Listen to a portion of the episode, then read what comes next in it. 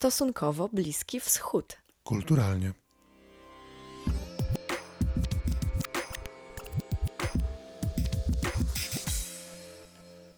Cześć, witajcie w nowym projekcie Stosunkowo Bliskiego Wschodu. Z tej strony, jak zawsze, Dominika Zembala. i Jakub Katulski. I jest to całkowita nowość w naszym podcaście. Mamy nadzieję, że się Wam podoba nasz nowy dżingiel. Tak, Mnie się bardzo podoba. jest to zupełnie nowy jingle. Jest to jingle, który zwiastuje, że będziemy mówić o czymś zupełnie innym niż mówimy do Was co poniedziałek. Tak, to otwarcie naszego nowego cyklu em, z kategorii trochę innych tematów, bo jak usłyszeliście, stosunkowo bliski wschód kulturalnie. Chcemy skupić się w tych odcinkach co miesiąc na e, kulturze szeroko pojętej. Będziemy dla Was mówić o książkach, o serialach, o filmach. Dominika słusznie zauważyła, że co miesiąc, tak, to nie będzie cotygodniowa seria. To będzie seria, która się będzie ukazywała, przynajmniej tak planujemy, w każdy pierwszy czwartek miesiąca. W każdy pierwszy czwartek miesiąca dostaniecie od nas porcję świeżych polecajek.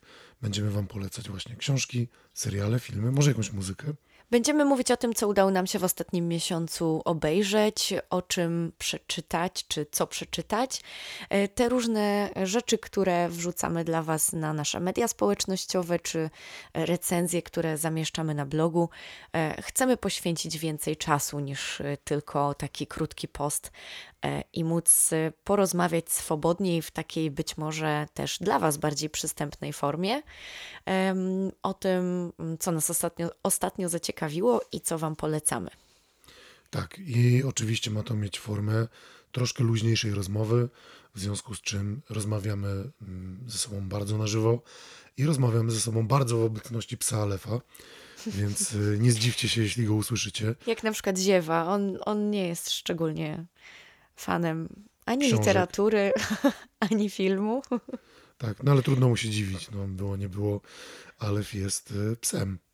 No właśnie, a na czterech łapach to zupełnie inaczej świat wygląda. No dobrze, po tym wstępie na pewno zaczniemy może od tego, mm, co dzisiaj dla Was przygotowaliśmy. Będziemy rozmawiać o trzech książkach i dwie rozmowy to będą nasze rozmowy między sobą, a jedna to jest rozmowa z, Naszą, na, naszą gościnią, naszą rozmówczynią. tak, z naszą rozmówczynią, która jest tłumaczką książki. Tego wszystkiego się dowiecie za chwilę, po kolei. E, To może powiedz Dominika, co Ty przygotowałaś na dzisiaj? Ja chciałabym mm, poopowiadać Wam mm, odrobinę o ostatniej e, powieści Elif Szafak, ostatniej wznowionej tak naprawdę, bo, bo wcale nie ostatniej napisanej, czyli 40 zasad miłości. Tak, 40 zasad miłości ukazało się nakładem wydawnictwa poznańskiego i właśnie od wydawnictwa poznańskiego dostaliśmy tę książkę. Ale- Oczywiście bardzo za nią dziękujemy. Tak, ale w paczkach też przyszła inna książka, ta, o której z kolei ja będę mówił, bo ja będę mówił o córce rzeźnika Janiwa Iczkowica. Jest to izraelska powieść. Być może część z Was już czytała moją recenzję na blogu, a jeśli nie, no to macie okazję, żeby posłuchać, e, co mam do powiedzenia szerzej na temat tej książki. No właśnie, ja też jestem bardzo ciekawa. Będziemy, mm, przyjmiemy taką konwencję mm, pytania się nawzajem, czy w pewnym sensie prowadzenia wywiadu ze sobą wzajemnie, ze względu na to, że podzieliliśmy się, e, jak się domyślacie, tym, kto co czyta i kto co przygotowuje. E, I w związku z tym e, myślę, że zaczniemy od ciebie, Kuba, i od córki rzeźnika. Zgodzisz się? Zgodzę się, ale najpierw musimy wspomnieć jeszcze, że będziemy rozmawiać też z Iką Chamielec, która jest tłumaczką książki Żywicielka, która ukazała się nakładem wydawnictwa Mamania. I o tym będziemy rozmawiać z naszą rozmówczynią. Tak, i to zostawiamy na sam koniec tego odcinka. Mamy nadzieję, że y, ta rozmowa będzie dla Was także ciekawa, tak jak i nasze dwie poprzednie. Także cóż, nie przedłużamy. To zaczynamy od wywiadów e, z samymi sobą. Z sobą nawzajem właściwie, nie z samymi sobą. Ale tak, y, powiedz nam coś o tej córce rzeźnika. Kim w ogóle jest ta tytułowa córka rzeźnika? To jest fascynująca postać. Córka rzeźnika to jest Fania Kaisman, jest e, Żydówką, która mm, żyje w małej, ciasnej społeczności żydowskiej e, w XIX wieku, końcówka XIX wieku, gdzieś e, na rubieżach Imperium Rosyjskiego między Białym Stokiem a Mińskiem. I ona mm, no, jest tą córką rzeźnika, ale współcześnie, w czasie, kiedy toczy się akcja tej książki, jest matką, matką piątki dzieci, żoną, przykładną bardzo, ale coś w niej jest takiego, że jej e, współ, współmieszkańcy jej sztetla nazywają ją e, Awildehaje, czyli dziką bestią. Mm, brzmi bardzo poważnie. Ale poczekaj, czy ja dobrze rozumiem, że ta książka nie dzieje się na Bliskim Wschodzie? Tak, ta książka nie dzieje się na Bliskim Wschodzie, ale jej autor jest Izraelczykiem, jest to Janif Iczkowic. I on tą książkę już napisał parę lat temu, ale w Polsce ona się ukazała dopiero w tym roku.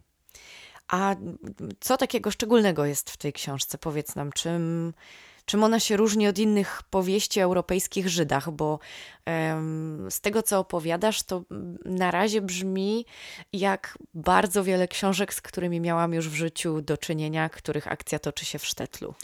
Ona jest e, całkowicie inna, bo książki, które zwykle nam się kojarzą ze Sztetlem, czy, czy jakaś poezja sztetlowa, trochę takich rzeczy się pojawiało.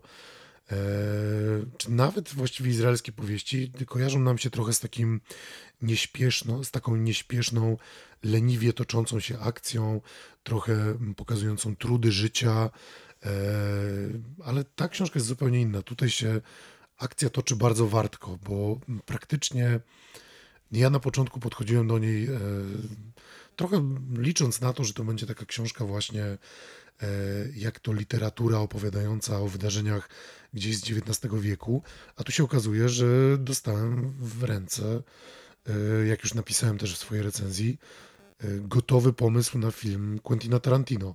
A propos Sztetla, chciałam jeszcze powiedzieć, że nie wiem, czy wiesz, ale dokładnie dzisiaj e, jest rocznica dokładnie 50 lat od powstania filmu Skrzypek na dachu. To niesamowite, że czas tak szybko leci. Tak, nie, nie wiedziałem o tym w ogóle.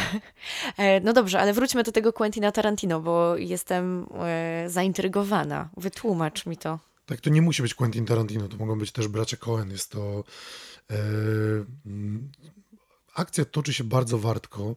Mamy tą Fanię Kaisman, która postanawia pomóc swojej siostrze. Jej siostra też oczywiście jest, jak to w Sztetlu, jest przykładną matką, przykładną żoną, tylko zostawia ją mąż. Właściwie nie wiadomo, czy zostawia. Jej mąż znika nagle.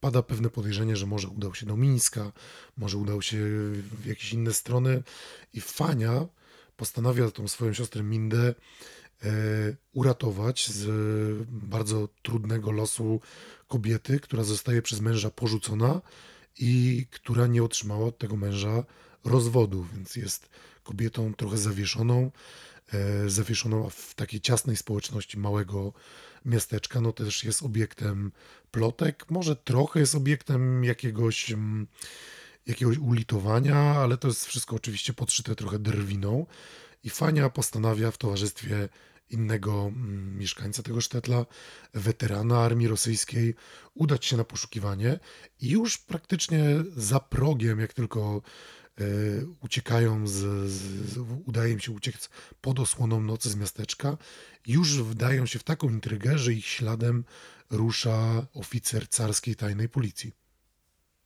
Hmm. Brzmi bardzo ciekawie, e, trochę kryminalnie, trochę przygodowo.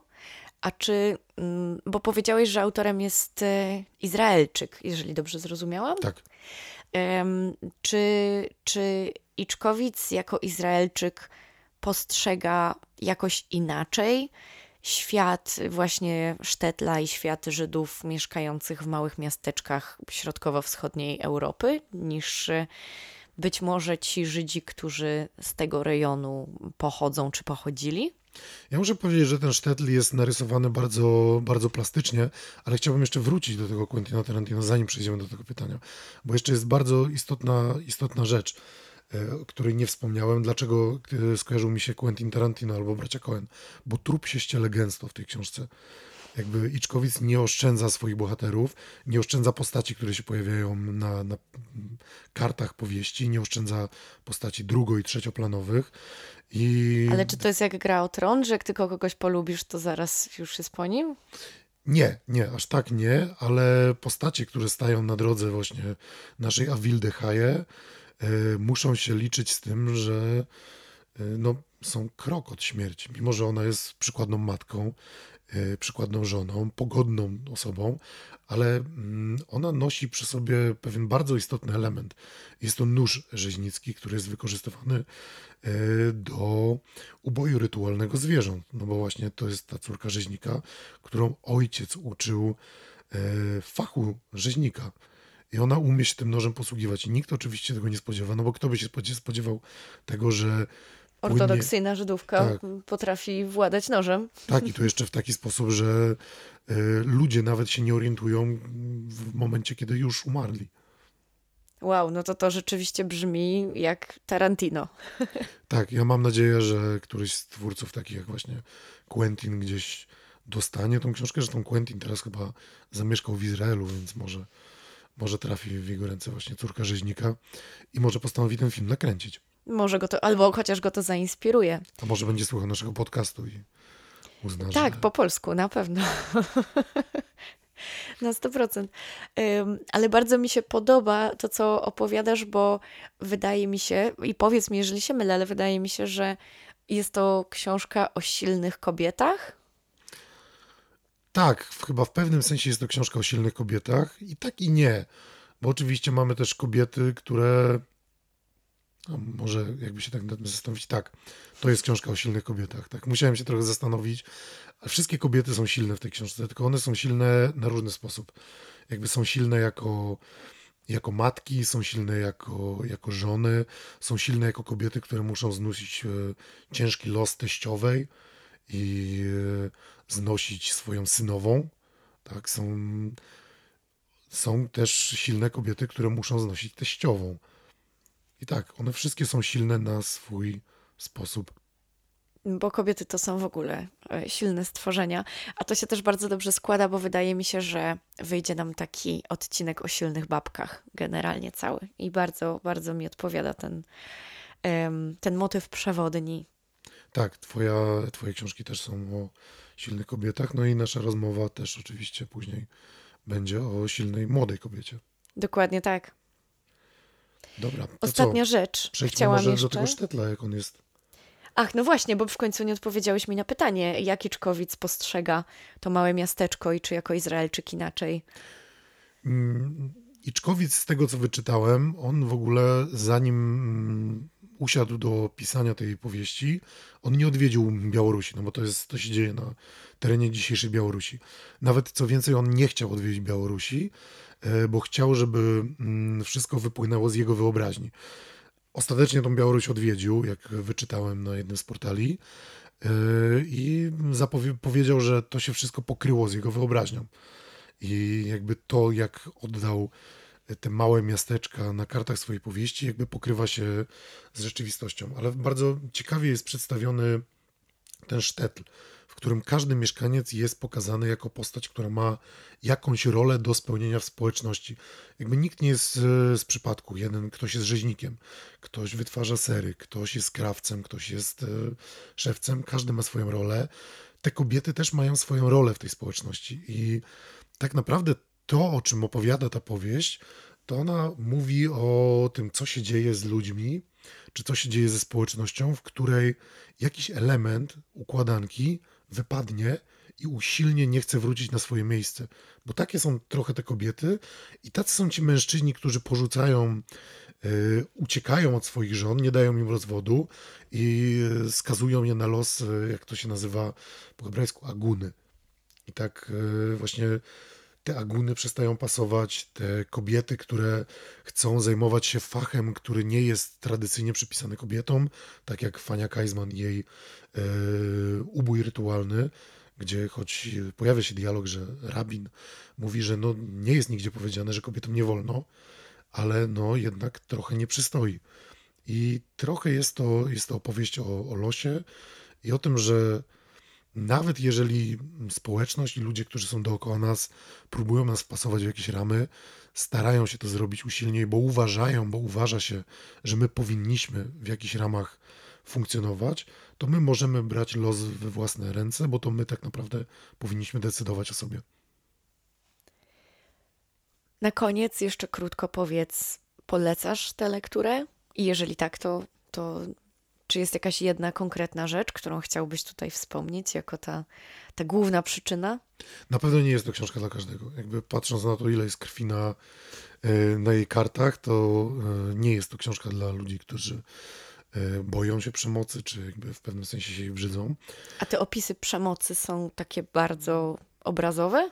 Niektóre tak, niektóre nie. Na pewno są też pełne czarnego humoru. Aha, okej. Okay. Tak, dużo jest, dużo jest humoru w tej, tej książce, o tym zapomniałem powiedzieć. To nie jest, to nie jest poważna, y, to nie jest stuprocentowo poważna lektura, która chce nam pokazać y, trud życia, tylko to jest też książka, która do swoich bohaterów podchodzi z, z lekkością. I na pewno, jeżeli ktoś lubi czarny humor, jeśli ktoś lubi powieści przygodowe, kryminały, koniecznie musi sięgnąć po córkę rzeźnika, bo e, jest to coś zupełnie innego. Jakby jest to powieść, której ja się absolutnie nie spodziewałem. To brzmi dobrze. Ja się czuję zachęcona. Mam nadzieję, że nasi słuchacze także czują się zachęceni. I tym samym chyba myślę, że mogę zaprosić Cię do naszego drugiego tematu i możemy przejść do rozmowy o Elif Szafak? Czy jest coś, o co Ty chciałbyś mnie zapytać? Tak, na pewno jest, jest podstawowe pytanie. Dlaczego tych zasad miłości jest 40? O co tutaj chodzi? 40 zasad miłości, czyli tytuł um, tej książki.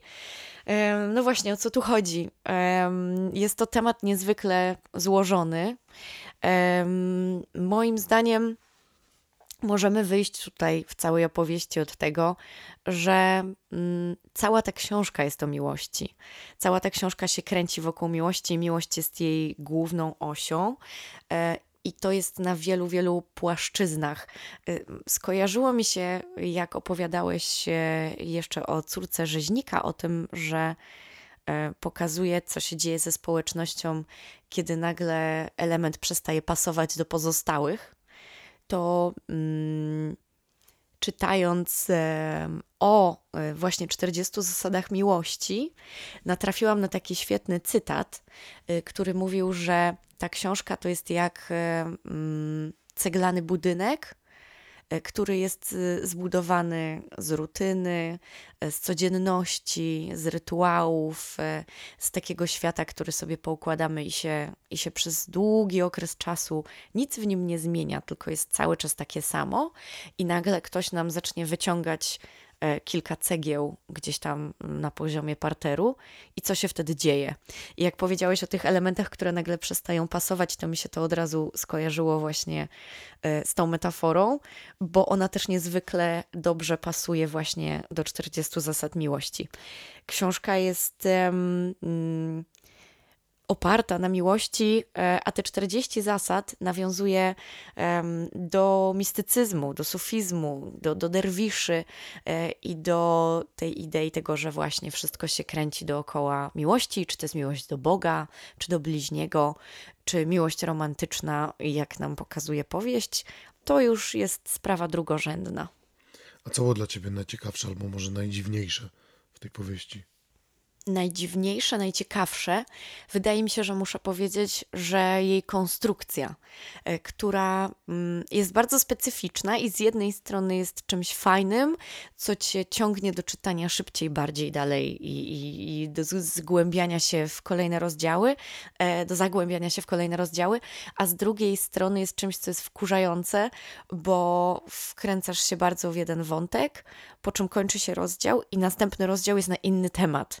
I znowu musisz czekać, aż ten twój wątek, który cię zainteresował, wróci, bo jest to w pewnym sensie taka przeplatanka.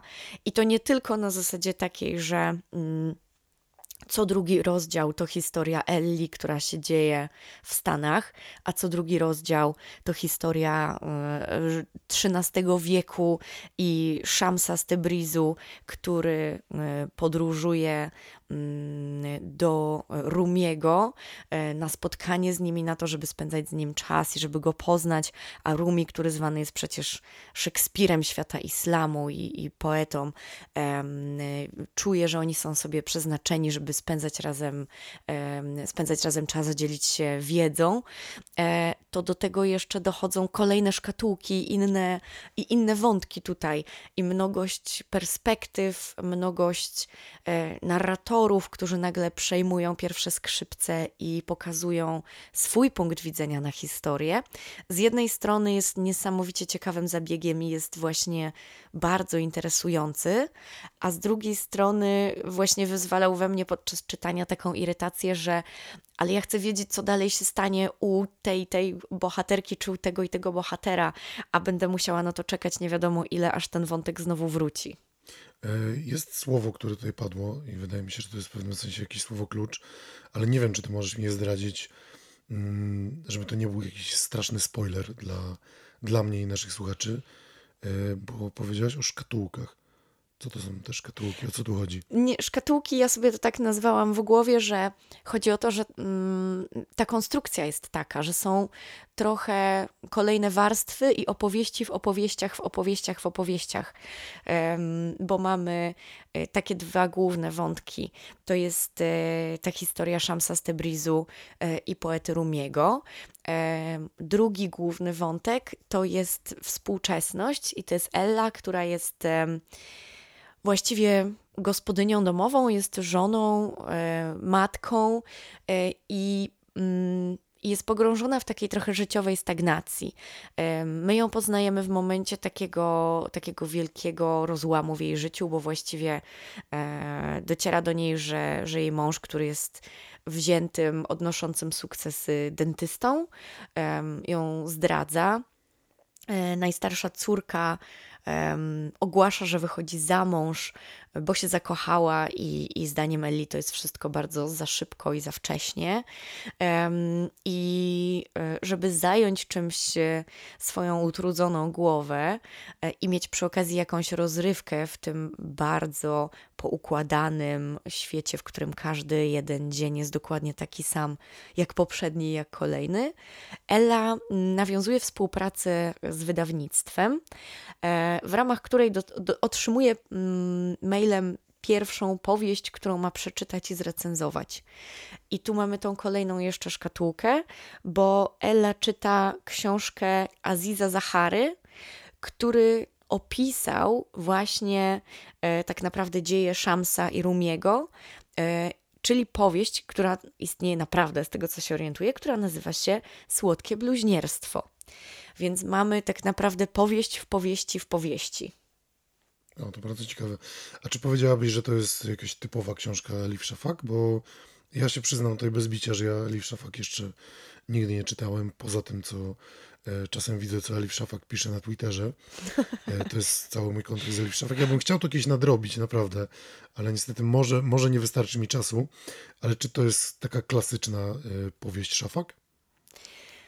I tak i nie, właściwie, tak bym powiedziała, bo mm, z jednej strony główną osią są kobiety i, i właściwie taką naj, najbardziej główną osią jest miłość, ale bardzo dużo e, miejsca zajmują tutaj też kobiety i mm, ten wątek współczesny właściwie kręci się dookoła e, kobiet i, i, i ich życia przede wszystkim, i y, to jest coś takiego charakterystycznego dla, dla Elif. Moim zdaniem też y, język, którego ona używa, jest bardzo.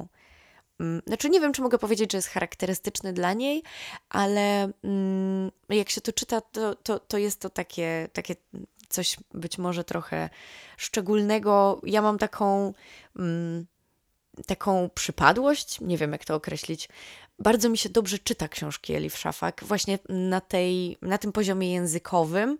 Um, szybko się płynie przez tekst, jest um, bardzo piękne jest to słownictwo, które jest używane w powieści. No i nie zawsze tak jest w książkach, e, więc jeżeli mogę powiedzieć, że to jest też coś charakterystycznego, to moim zdaniem, moim zdaniem jest. Dobra, to teraz pozwól, że ty mnie tak zapytałeś, to ja się ciebie zapytam. Czy polecasz tę książkę? Jeśli tak, to, to dlaczego? Oczywiście, że polecam. Polecam ją jak najbardziej, choć muszę powiedzieć, że nie jest to moja ulubiona książka Elif Szafak. Okay. Um, ale jest, jest bardzo ciekawa. Ona jest. Um, ma dużo elementów mistycyzmu e, i wydaje mi się, że jeżeli ktoś e, e, lubi czytać książki w sposób niespieszny, wypisywać sobie na przykład na boku jakieś takie cytaty bardziej filozoficzne albo poetyckie, do których będzie chciał później wracać, gdzieś sobie zostawić na później, to znajdzie w tej książce bardzo wiele tego typu właśnie rzeczy dodatkowych, takich, z których można czerpać później i, i jeszcze po zakończeniu lektury mm, się zastanawiać nad tym wszystkim, co z tej, co z tej książki e, może wyciągnąć każdy z nas w jakimś e, naszym codziennym życiu, w codziennych różnych tarapatach, e, nie tylko sercowych. Ale jeżeli ktoś szuka wartkiej akcji i właśnie trochę tak jak ta córka rzeźnika, jakiejś książki, w której jest e, e, poczucie humoru, czy zbrodnia, czy intryga, no to to nie jest taka lektura. To jest taka raczej lektura, która się sączy. Tak. Dobra, to tyle chyba, jeśli chodzi o te książki. Poza tym, że jeszcze jedną rzecz bym chciał wspomnieć, obie książki bardzo cieszą oko. Są absolutnie piękne, są przepięknie, przepięknie wydane. Wydawnictwo poznańskie niesamowicie dba o, to, e, o, tą, o tą stronę wizualną. Tak, one same się wyrywają do ręki. Tak, to jest coś, co po prostu chce się mieć na półce, bo jest takie piękne i z przyjemnością się z tymi książkami obcuje i czyta i ich dotyka i trzyma je w swoich rękach i za żadne skarby świata nie chciałabym ich mieć w, w formie elektronicznej. Tak, no są piękne i jakby mi też, jak, jak czytałem tą córkę rzeźnika, która ma piękną okładkę, jakby to to dodatkowo też sprawia, że, że chce się wracać do tej książki, bo chce się ją trzymać w ręku. To prawda. Musimy tutaj jeszcze dodać, że mm, oczywiście bardzo dziękujemy wydawnictwu poznańskiemu za te książki, bo otrzymaliśmy je od wydawnictwa właśnie. E, także, także jesteśmy bardzo, bardzo wdzięczni za to, że udało nam się dostać się też tak szybko.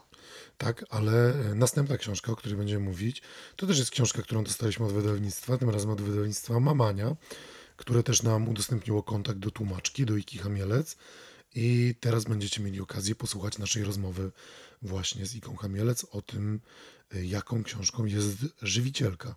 Ale zanim jeszcze przejdziemy do samej żywicielki e, i, do, i do naszego połączenia e, z Iką, to e, ja chciałabym wspomnieć o tym, że oczywiście to, że słuchacie teraz tego odcinka i to, że my możemy czytać te wszystkie książki dla Was, nagrywać podcasty, prowadzić wielbłąda prasowego e, w każdy wtorek o 18 i nagrywać nasz podcast regularny, poniedziałkowy, nie byłoby możliwe, gdyby nie nasze wspaniałe patronki, nasi wspaniali patroni z patronite.pl. Tak, oczywiście. To dzięki Wam możemy rozwijać stale cały projekt Stosunkowo Bliski Wschód. E, dziękujemy Wam niezależnie od wysokości wpłat. Wszystkie wpłaty są dla nas tak samo wartościowe. A jeśli e, ktoś z Was jeszcze nie jest naszym patronem, patronką, to zachęcamy, wejdźcie na patronite.pl. E, możecie tam z łatwością wpisać stosunkowo Bliski Wschód i zastanowić się, czy chcecie nas wspierać, czy warto. Bardzo dziękujemy Wam, tak czy inaczej, nawet jeśli postanowicie tylko i wyłącznie nas słuchać. To też jest dla nas wartościowe. To też absolutnie. A teraz już nie przedłużamy i zapraszamy Was do wysłuchania naszej rozmowy z Iką. Cześć Iko, bardzo miło, że zgodziłaś się wystąpić w naszym podcaście i porozmawiać o żywicielce. E, cześć e, Kubo, bardzo mi miło, że zostałam zaproszona do tego podcastu. Powiedz nam, zacznijmy od, e, od początku. Powiedz, jak właściwie zaczęła się Twoja przygoda z tą książką? Zaczęła się zupełnie normalnie, to znaczy zaczęła się po prostu zapytaniem z wydawnictwa, czy byłabym zainteresowana przetłumaczeniem takiego tytułu. E, jest to wydawnictwo Mamania, z którym współpracowałam już wcześniej wielokrotnie i zazwyczaj e, wszystkie ich propozycje są ciekawe, więc nie musiałam się bardzo długo zastanawiać nad odpowiedzią, e, ale książka sama mnie zaskoczyła, gdy zaczęłam ją czytać. A jak wspominasz pracę nad żywicielką, nad wszystkimi częściami trylogii? Właśnie e, przede wszystkim pamiętam to zaskoczenie, które wynikało z tego, że byłam przyzwyczajona do tłumaczenia zupełnie innych książek dla dzieci I pamiętam, że to było nawet coś więcej niż zaskoczenie, to był nawet e, rodzaj lekkiego szoku, że ta książka jest tak mocna, a jednocześnie jest skierowana do dzieci i to nie, właśnie nie nawet młodych nastolatków, no może już zahacza o tę grupę, ale z tego co pamiętam, przedział wiekowy tam jest 9-13 lat. E, I, I ta książka wydawała mi się e, momentami wręcz za mocna, jak na ten przedział wiekowy E, natomiast bardzo szybko zmieniłam zdanie, ponieważ pisana jest w, jednocześnie w bardzo delikatny sposób. To jest niesamowicie interesujące połączenie, że można pisać o takich bardzo trudnych tematach, można pisać o bardzo mocnych tematach, a jednocześnie pisać w taki sposób, że to nie wydaje się brutalne. Ja muszę powiedzieć, że to dla mnie też było e, ogromnym zaskoczeniem i właściwie nie wiem, czy się zgodzisz ze mną, ale ja mam trochę takie, takie wrażenie, że to wcale nie jest tylko i wyłącznie książka dla młodzieży czy książka dla dzieci, to właściwie jest książka dla każdego. To znaczy, może nie idźmy w dół tej skali, to znaczy nie dla kogoś może poniżej 10 roku życia, ale jak najbardziej uważam, że każdy dorosły czytelnik też wyciągnie z niej bardzo wiele i nie będzie tego czytał z poczuciem, że czyta książkę dla dzieci. Tak, zdecydowanie, zdecydowanie, ponieważ e, ta książka w ogóle napisana jest bardzo ładnym językiem, który mam nadzieję, e, chociaż e, częściowo udało mi się oddać, jest to prosty język, ale jednocześnie bardzo wymowny, bardzo obrazowy, bardzo szczegółowy, więc jest to na pewno po prostu bardzo dobra lektura. A temat jest, myślę, na tyle interesujący i na tyle mm, trudno dostępny. Mam wrażenie, że ba bardzo mało jest takich publikacji, które e, w dostępny sposób e, oceniałyby, e, opisywałyby tego typu historie, właśnie bez takiego oceniania, ponieważ najczęściej, jeśli już czytamy na przykład o temacie wojny czy o, o, o, temacie uchodźców, to w tym pojawia się jakieś wytykanie palcami, jakieś wskazywanie winnych, które pewnie jest często uzasadnione, natomiast e, brakuje e, w, tych wszystkich e, politycznych rozgrywkach tego zupełnie ludzkiego aspektu. Natomiast Debra Ellis skupia się wyłącznie na tym ludzkim aspekcie z perspektywy dziecka, ale po prostu opisuje, jak to jest. To co było największym wyzwaniem przy pracy nad tłumaczeniem żywicielki? Czy to był właśnie ten język, to żeby oddać istotę książki, historii Parwany w taki sposób, żeby ona nie była, no nie wiem, zbyt brutalna? To właściwie nie pamiętam, żebym musiała specjalnie y, starać się y, szukać jakiegoś y, specjalnego języka, żeby to oddać, ponieważ tak jak mówię, ten język jest bardzo prosty, ten język jest taki bardzo, bardzo codzienny. Natomiast trudne było to, że to są jednak bardzo trudne tematy i ta książka była dla mnie jako dla tłumacza emocjonalnie ciężka, ponieważ e, musiałam się w nią pewnie bardziej wczytać niż normalnie e, wczytujemy się w książki, których nie tłumaczymy. E, I, i być może mm, bardziej niż standardowo czytelnik też przeżywałam wszystkie te historie, które tam są opisane. A pamiętasz, co sprawiło ci największą przyjemność podczas pracy nad tą sagą? Pamiętam, że bardzo lubiłam bohaterki, e, ponieważ e, są to niesamowite osoby. Bardzo nie, waham się e, powiedzieć o nich osoby, ponieważ są opisane w, tak, w taki sposób, że wydają się bardzo prawdziwe. Zresztą jednym z najczęściej pojawiających się pytań y, dotyczących y, tej trylogii jest, czy jest oparta prawdzi y, na prawdziwych historiach, czy też na jednej prawdziwej historii, jakiejś jednej prawdziwej Parwany czy Szałucji. E, I, e, i nie, nie, nie, nie jest to nie ma w tym nic dziwnego, ponieważ rzeczywiście te postacie opisane są w taki sposób, że, e, że są no, bardzo, bardzo y, wydają się rzeczywiste y, i można się z nimi dosyć szybko zaprzyjaźnić, zwłaszcza jeśli to tłumaczenie y, trochę trwa, a to były jednak trzy domy. Czyli możemy powiedzieć, że zaprzyjaźniłaś się z Parwaną. Tak, tak. Miałam takie poczucie, że się z nią zaprzyjaźniłam, że ją rozumiem i no i to, to też sprawiało, że czasami trudno mi było czytać o jej um, trudnych, trudniejszych przygodach. Tych trudnych chwil tam trochę jest, ale czy to Parwana właśnie jest twoją ulubioną postacią w całej sadze? Wydaje mi się, że tak. Wydaje mi się, że tak. Jest, być może jest to związane z tym, że jednak jej poświęcone są dwa e, pierwsze e, tomy trylogii, więc jest więcej też czasu na to, żeby się z nią zaprzyjaźnić. Lubię także Szaucję z trzeciego tomu, ale wydaje mi się, że jednak Parwana jest e, tutaj moją ulubioną bohaterką. Mówiłaś już trochę o tym, mm, że zrobiło to na tobie takie silne wrażenie, że takie trudne tematy i takie, taka ciężka, straszna historia tak naprawdę jest przeznaczona dla młodzieży czy dla dzieci. Mm, powiedz, jak ty uważasz osobiście, czy mm, powinniśmy mieć więcej takich książek? To znaczy, czy, czy to jest metoda odpowiednia Mm, żeby mm, w ten sposób uczyć y, dzieci, e, na przykład o tym, co się dzieje na świecie, czy, czy w jakiś sposób e, tłumaczyć im e, różne mm, straszne wydarzenia ze świata, właśnie poprzez taką perspektywę oczu być może rówieśników z tych innych krajów?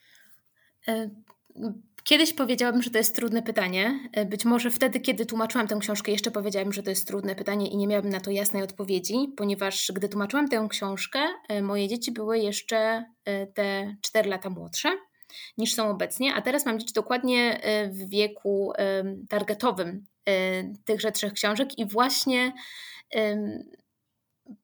przypomniałam sobie e, tak naprawdę dzięki Wam o, o, tej e, trylogii i o tym, że moje dzieciaki są właśnie teraz w tym wieku, kiedy powinny ją przeczytać. I na pewno wkrótce dostaną ode mnie e, te książki w prezencie.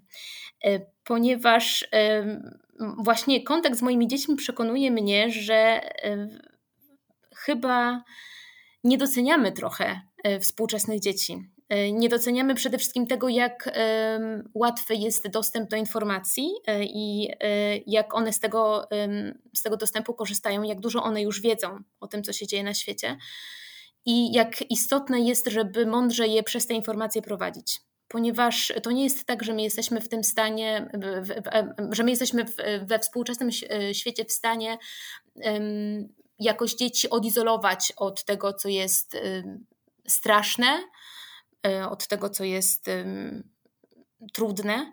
Nie jesteśmy w stanie tego zrobić, one i tak do tego dotrą. E, one do tego dotrą e, przez rówieśników, przez internet i, i w powiązaniu, tak, bo oni też rozmawiają o różnych rzeczach i pokazują sobie różne rzeczy, które gdzieś tam znaleźli. I tego po prostu nie da się kontrolować w inny sposób niż rozmową i, i właśnie prowadzeniem przez te E, przez te informacje i tłumaczeniem, jak e, no, dawaniem tego, e, tych, tych dodatkowych informacji, których, których może dzieciom zabraknąć, gdy będą szukały odpowiedzi na własną rękę. Więc jeśli dobrze rozumiemy, to za chwilę hmm, historia Parwany stanie się obowiązkową lekturą Twoich dzieci. Ale czy uważasz, że to jest książki o takiej tematyce, albo konkretnie, czy ta saga mogłaby zagościć na, w kanonie lektur w ogóle mm, uczniów szkół? Myślę, że byłoby fantastycznie, gdyby tak się stało, ponieważ y, to jest y, na wielu poziomach bardzo mądra książka. Bo to, to nie jest y, tak, że to jest po prostu książka o kraju, w którym jest wojna, w którym, w którym dzieci są skazane na to, żeby, żeby mm, zachowywać się bardziej niż e, dorośli, niż zwykle tego od dzieci się wymaga. To nie jest e, e, tylko książka o ucieczce przed wojną. To jest także książka o pokonywaniu trudności. To jest książka o sile woli, to jest książka o odwadze, to jest książka o wartości relacji międzyludzkich. Tam jest jeszcze jedna fantastyczna postać, na przykład w, w całej tej trylogii e, pani Wira, która e, niesamowicie wspiera e, rodzinę Parwany i jest takim fantastycznym przykładem silnej, mądrej kobiety, która z każdej sytuacji potrafi, w każdej sytuacji potrafi znaleźć jakieś rozwiązanie.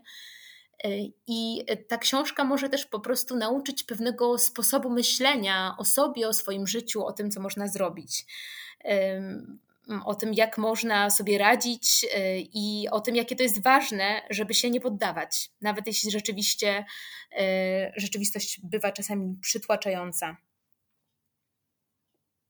To trochę brzmi jak takie truizmy, nie do końca mi się podoba to, co mówię tak naprawdę, więc może podam kilka konkretów. Mm, e, w tej książce jest na przykład bardzo ciekawie opisana relacja między Parwaną a jej ojcem, który nauczył jej kilka takich, powiedziałabym, psychologicznych taktyk radzenia sobie z różnymi trudnymi sytuacjami.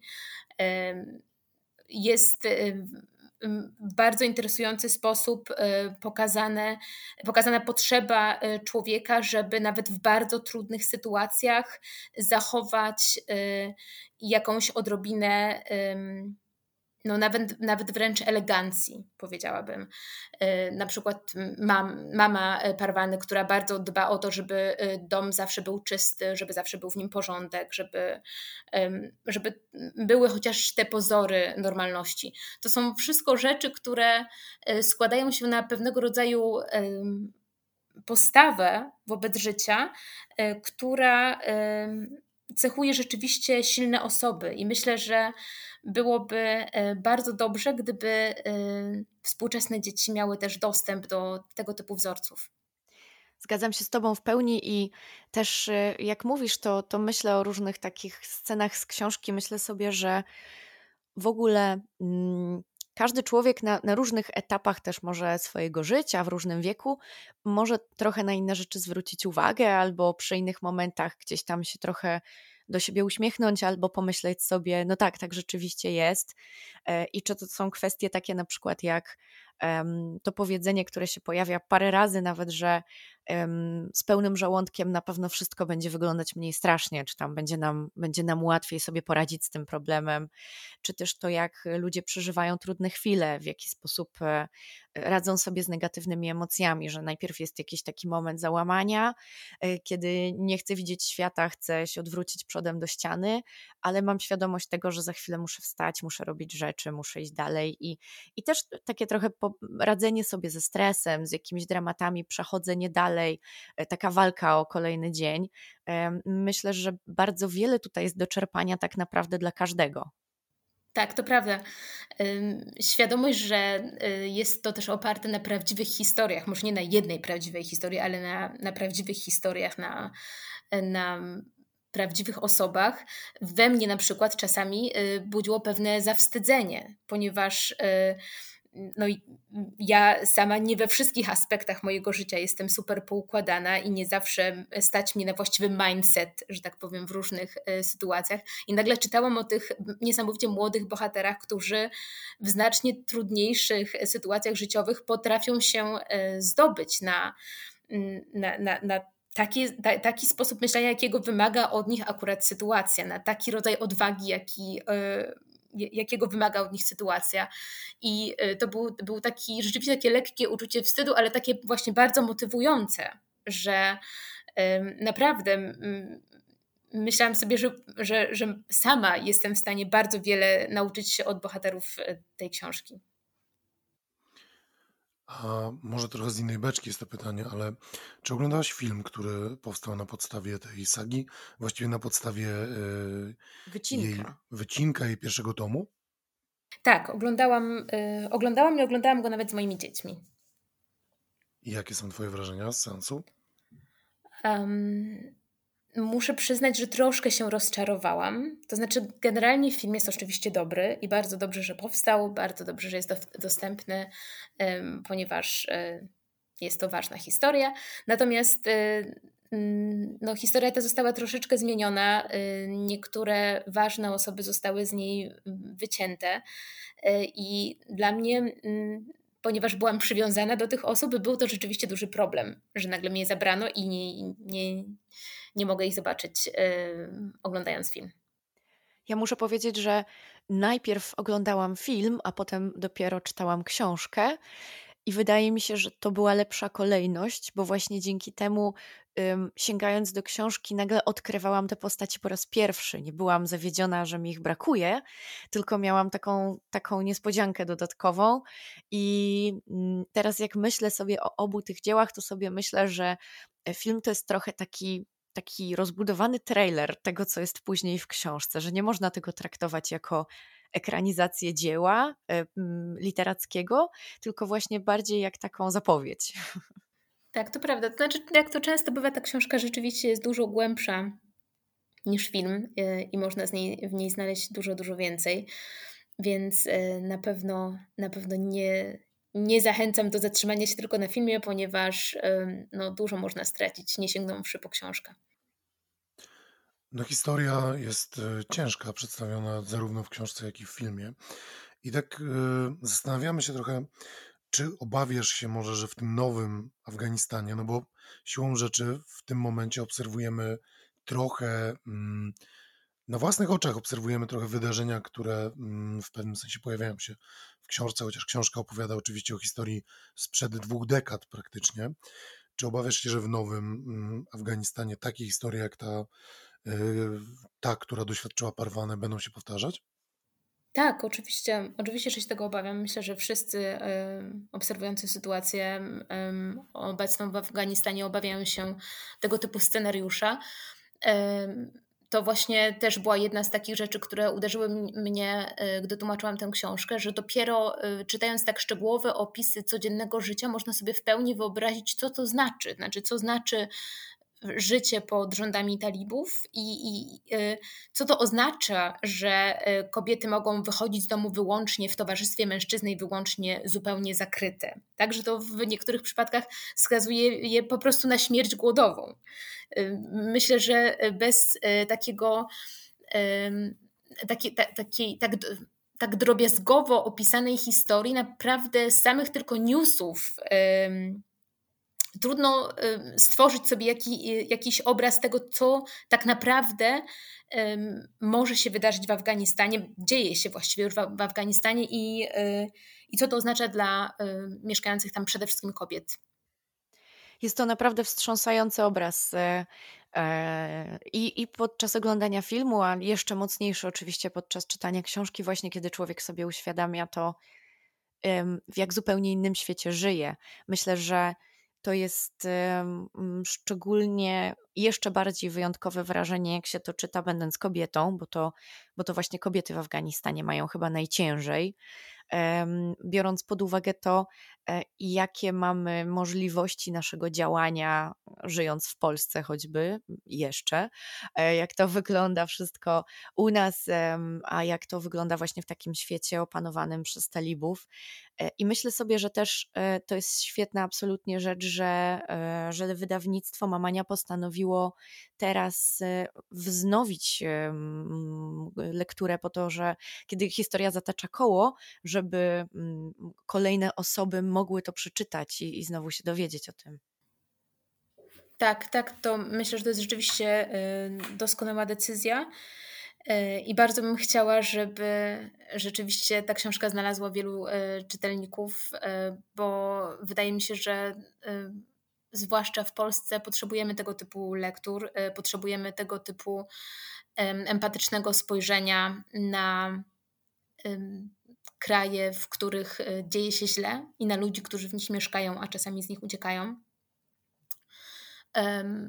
I ta książka właśnie to daje. Właśnie przez e, skupianie się na codzienności, na codziennych problemach, na, na emocjach.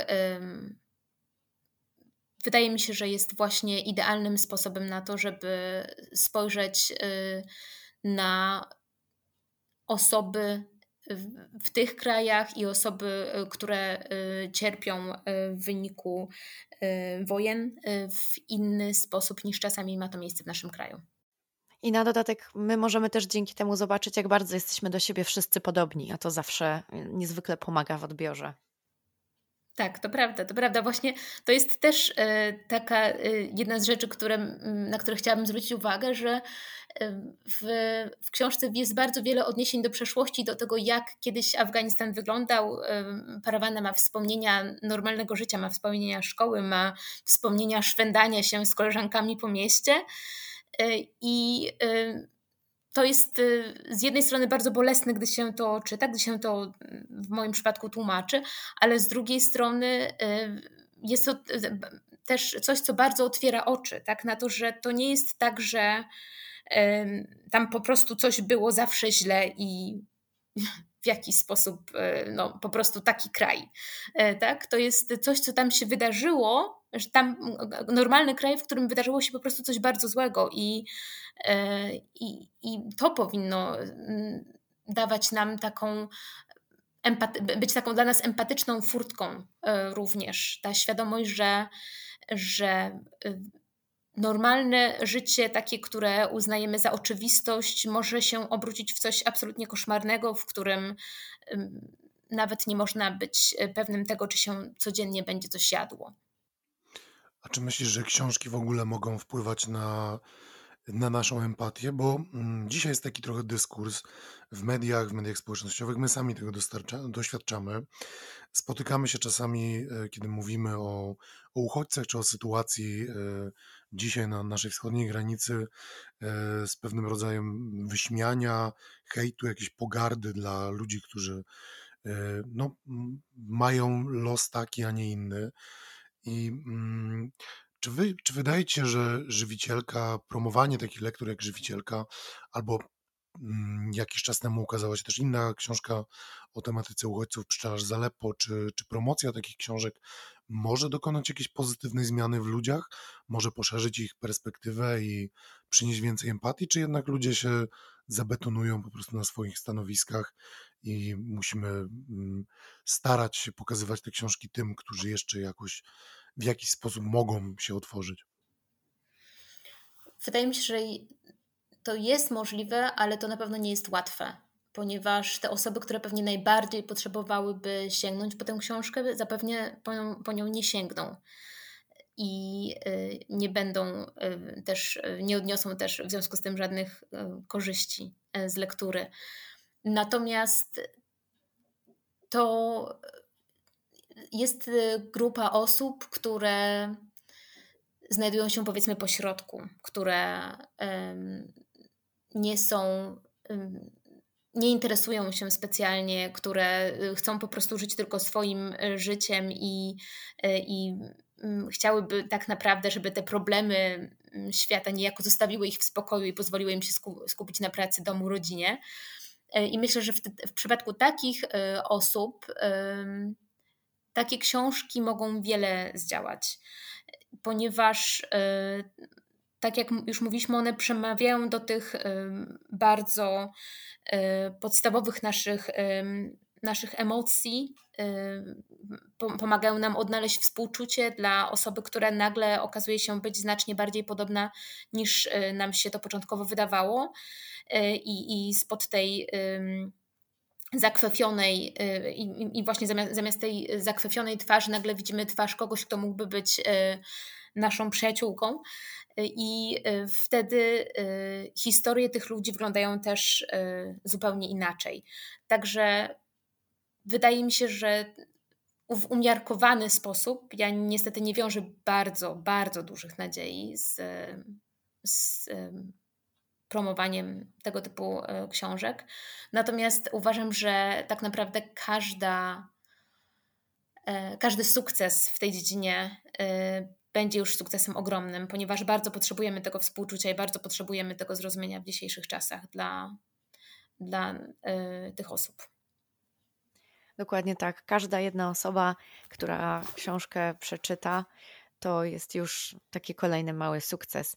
E, wszystkich naszych e, słuchaczy oczywiście zachęcamy jak najserdeczniej do e, wzięcia w swoje ręce żywicielki, a Tobie bardzo Iko dziękujemy za naszą dzisiejszą rozmowę. Dziękuję bardzo. Jeszcze raz dziękuję za zaproszenie. Naszą rozmówczynią była Ika Hamielec, tłumaczka książki Żywicielka. Sama recenzja żywicielki w formie pisanej jeszcze się na naszym blogu pojawi niebawem. Także możecie jej wypatrywać, e, a możecie też odrobinę już przeczytać na temat tej książki na naszych mediach społecznościowych, bo trochę już na jej temat e, wrzucaliśmy i pisaliśmy dla Was. A żywicielkę możecie też u nas wygrać w naszym mini konkursie. Pojawił się ostatnio post.